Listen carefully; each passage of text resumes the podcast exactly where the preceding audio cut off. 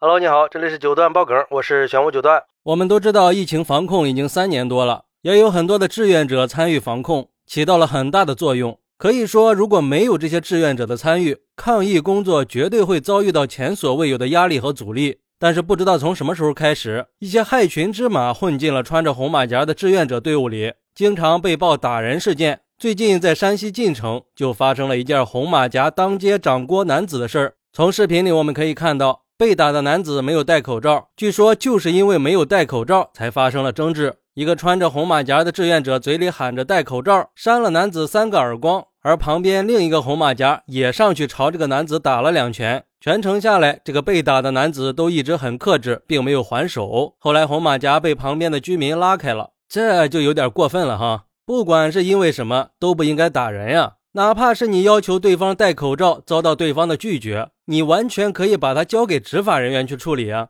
就像一个网友说的，这不只是暴力，也是一种侮辱别人的行为。这种做法非常的恶劣，尤其是穿着红马甲，更不应该打人，完全可以叫公安机关过来处理。难道自己穿上红马甲就有了打人的权利吗？我想没有人给你这种权利吧？就总是有这么一些红马甲素质低下、为所欲为，跟流氓有什么区别呢？看到这两个红马甲肆无忌惮的左右开弓，真是让人悲哀。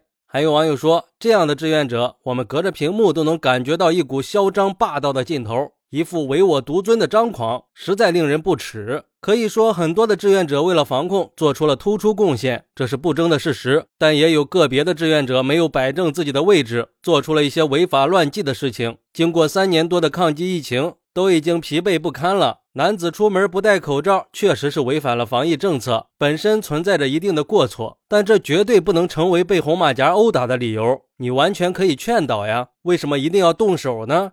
也有网友说，这只是个别现象，我们不会以偏概全。大多数的红马甲都是非常优秀的，他们任劳任怨，加班加点儿，放弃了陪伴家人的时间，守在岗位上。他们是我们最可爱的人，但是就有这么一些老鼠屎搅和在这锅粥里。虽然说双方都有错，但是打人就必须得得到严惩。现在是法治社会，骂人都不行，别说打人了。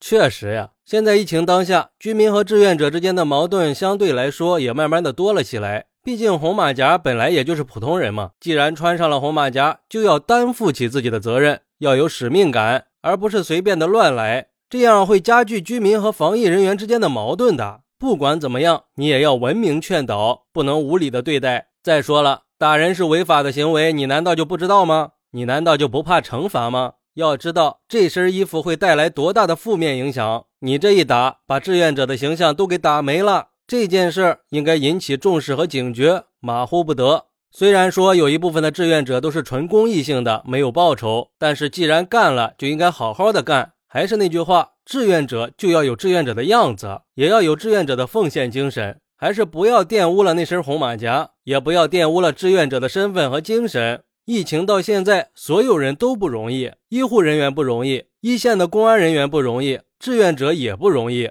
这些防疫人员，不管是夏天再热还是冬天再冷，都坚守在自己的岗位上。我们也应该互相体谅，积极配合，拧成一股绳，共同抗疫。也希望这些个别人不要再肆意妄为了。我们应该一起众志成城。驱除病毒，战胜疫情，打一个漂亮的疫情阻击战。好，那你是怎么看待这个事儿的呢？快来评论区分享一下吧！我在评论区等你，拜拜。点个关注，加个订阅再走吧。你的支持是我持续创作的动力，快来给我一点动力吧。